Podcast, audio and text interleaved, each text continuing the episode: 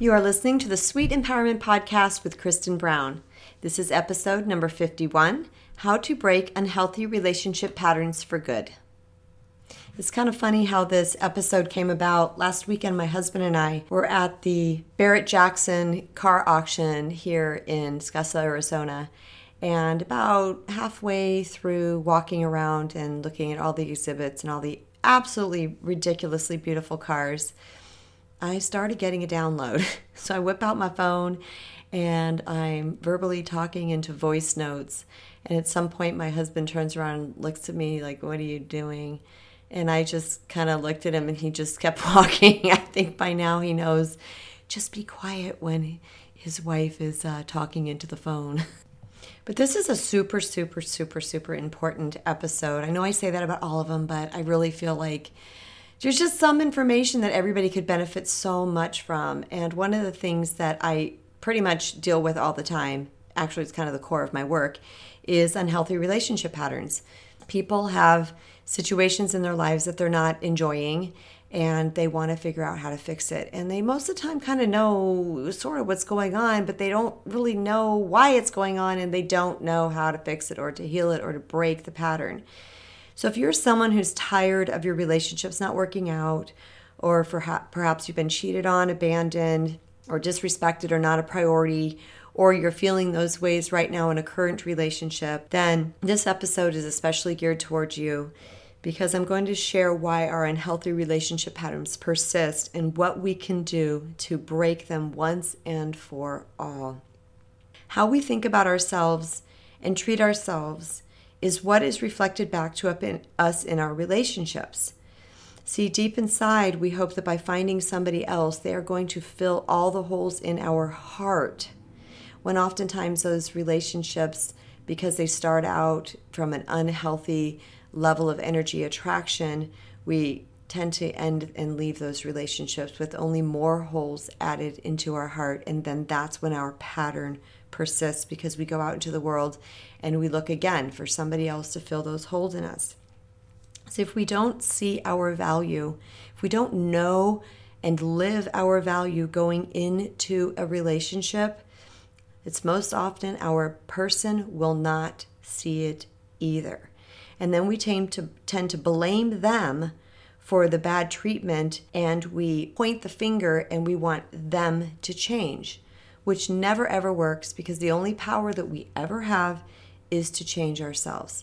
But we don't really understand that, so we become really frustrated and upset and we build up resentment, and then boom, a huge chasm is inserted in the relationship the minute that resentment takes root, and eventually the uh, relationship ends, or we stay in it, but we are super unhappy and unfulfilled. And all of that is because we sought to change the other person, which we have no power over, instead of changing ourselves. We try to make them adjust their behavior so that they would value us instead of learning to value ourselves and teaching them so. So remember, it all boils down to how we think about internally and treat ourselves is what is reflected back to us in relationships. So, the only true power we ever have in a relationship and in life is loving ourselves so much that there, we are willing to speak our truth, set healthy boundaries, and to walk away if necessary. It actually becomes the defining moment. The moment when we see whether our partner values the relationship enough and is willing to do the work or not. And whether they do or do not value the relationship or do the work has nothing at all, ever, period, to do with your worth. No one has the power to determine our worth. That worth was determined the minute we came into being as a child of God, long before we even came here. Your person's choice to grow will only depend on how motivated our boundaries make them combined with their own level of whatever spiritual development they are on, their level of humility or their willingness to take responsibility for their behavior. Are they someone that just blames, or are they arrogant, spoiled, and entitled? Are they willing to own their stuff? Or are they emotionally weak? Are they yes man? Or are they emotionally immature?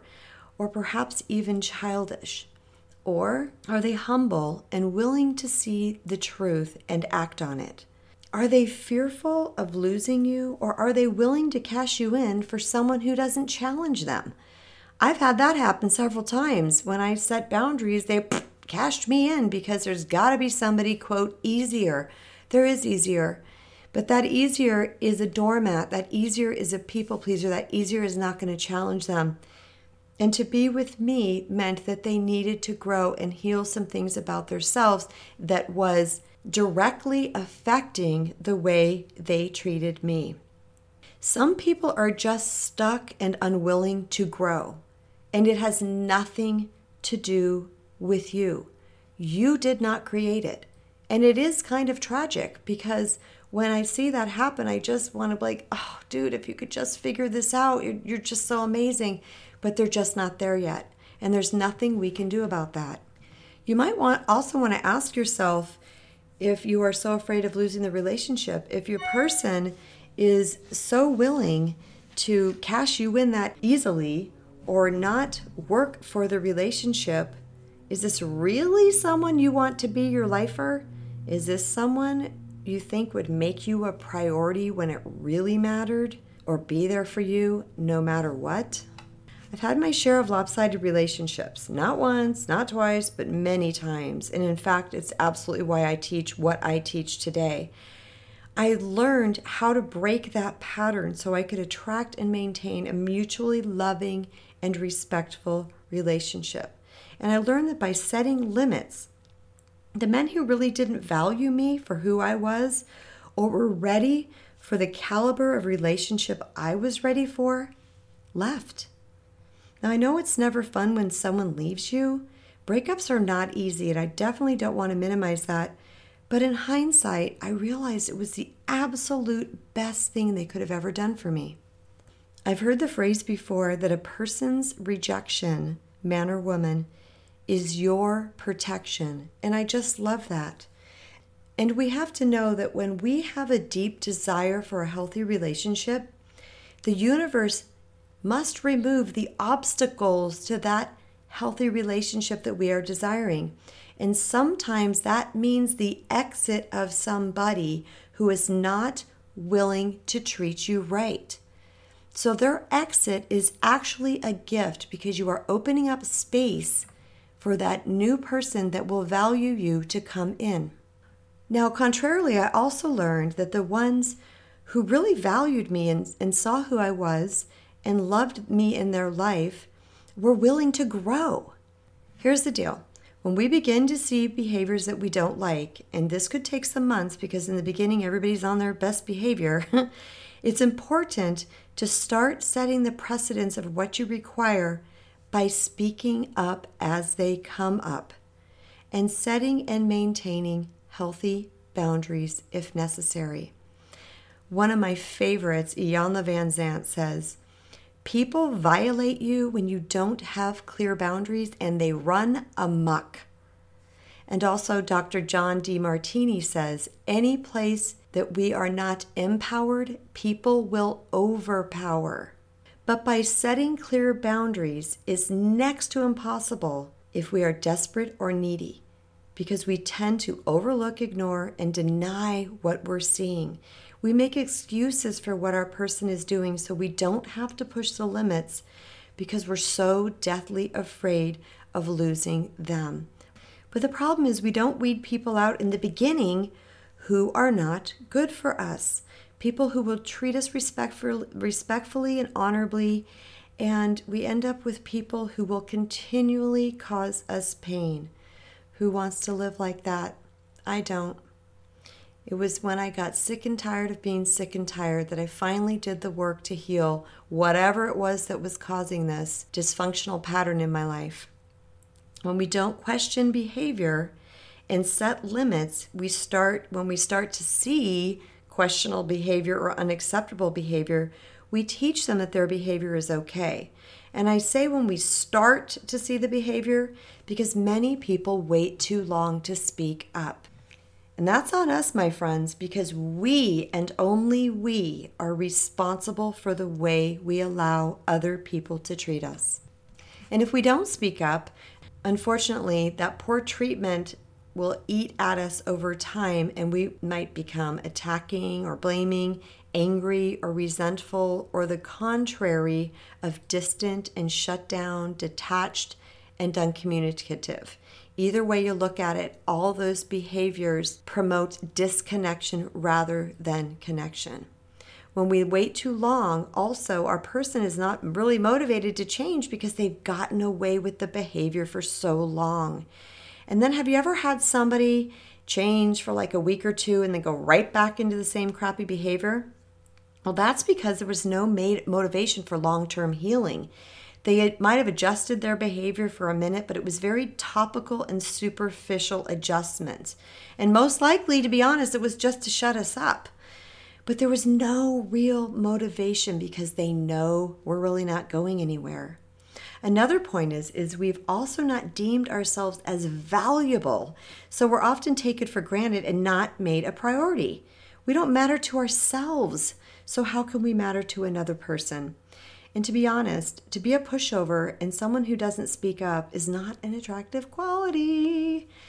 We often think we need to be nice, we need to be nice, but in truth, it's often seen as boring or weak. And the truth is, deep inside, we like people that challenge us because we see their strength and we feel more safe investing our attention and time and love into that person. So let's back up to the beginning of when we first meet someone and we're initially faced with either bad treatment or unsavory behavior. I want you to know that that is the magical opportunity to start teaching your person how to treat you by communicating what is okay and what is not. And we don't have to do this angrily, we can do this just calm and powerful. Learning to speak up from the start is how we demonstrate our value and teach others what's required to be with us. And it's how we sort through who has the potential of being an ideal partner and who does not. And at that point, if your person is open to personal growth and ha- really digs you and into you and they're start to see that they want to adjust themselves in order to keep you. But also, our speaking up shows them that we are valuable. Also, it's important to remember that anytime someone changes or heals themselves or adjusts their behavior based on love or respect of ourselves, it is always a good thing. Please know that your boundary is actually aiding your person in their spiritual development and growth. And it is truly a win win situation for both parties. Now, keep in mind, we are not asking someone to change the essence of who they are or their unique individuality. In fact, we're not asking for change at all. We are simply demonstrating that we will not stick around for crappy behavior. And if our boundary motivates them to heal or grow, then beautiful. And if not, we can exit the relationship without deeper investment. Because we all know once we get further investment by adding sex in or combining finances or having children or meeting stepchildren or buying property together or combining our our personal families together that it can become even more difficult to exit a relationship when necessary. Unfortunately, you guys, there are millions of people who get caught up in the excitement that someone might complete them and they ignore potential warning signs. I was one of those people too. I'm not pointing fingers, I'm certainly not judging or demeaning anybody. It's what we do as human beings. So, what stops us from speaking up and setting these healthy boundaries? Well, we are unable and unwilling to set boundaries and speak up for ourselves when we are desperate for a relationship, like I mentioned earlier. And why are we desperate? What causes this desperation? A lot of times it's because we think we are not enough. We want somebody to love us because we do not feel lovable. There is also a chance that we have a belief attached to it, like there's no one out there for us, or this could be our last chance, or maybe someone's biological clock is ticking and they want to get married, or all their friends are getting married, or time is running out, Or maybe you think there's something desperately wrong with you, like you're short or tall or too old or too young or you're black, you're white, or you're rainbow, you're not pretty enough, handsome enough. I mean, the list could go on and on and on with reasons why we compromise our sacred self. But the bottom, bottom, bottom line is we want someone to love and accept us so we can feel better about ourselves because deep down we don't feel like we're enough. And since we don't believe who we are, we believe someone or something outside of ourselves will make us feel enough or loved or like we matter, which is flawed thinking because that job is ours and ours alone. Additionally, when we enter into any relationship with an energy of desperation, we're weak. We're so dependent on that relationship to make us feel okay that we will not challenge our person's bad behavior the way we should because there's that possibility that our challenge will make our person leave us. Which remember what I said about that earlier in this episode. I also want to let you know this is not a gender specific situation by any means. This is true in both males and females. I also want to mention that this desperation can also masquerade as love because it feels so powerful and enveloping it can feel addicting and like we cannot live without that person.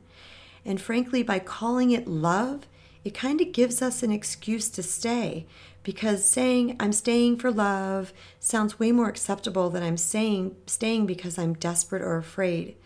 But if we can get radically, radically honest with ourselves and sort through our patterns, we're going to realize that the root of all we do and do not do in our relationship is based directly on our level of self worth. The level to which we matter to ourselves is directly proportional to how willing we are to challenge poor behavior in others. Let me say that again. The level to which we matter to ourselves is directly proportional to how willing we are to challenge poor behavior in others. It's also a clear indicator how likely we will attract, create, and maintain a reciprocally loving and respectful relationship. So, what is the true antidote of all this? What is the thesis statement of this entire episode? Clean up your self worth and clean up your life. It is the one true antidote to breaking the unhealthy relationship patterns that we've been experiencing for good.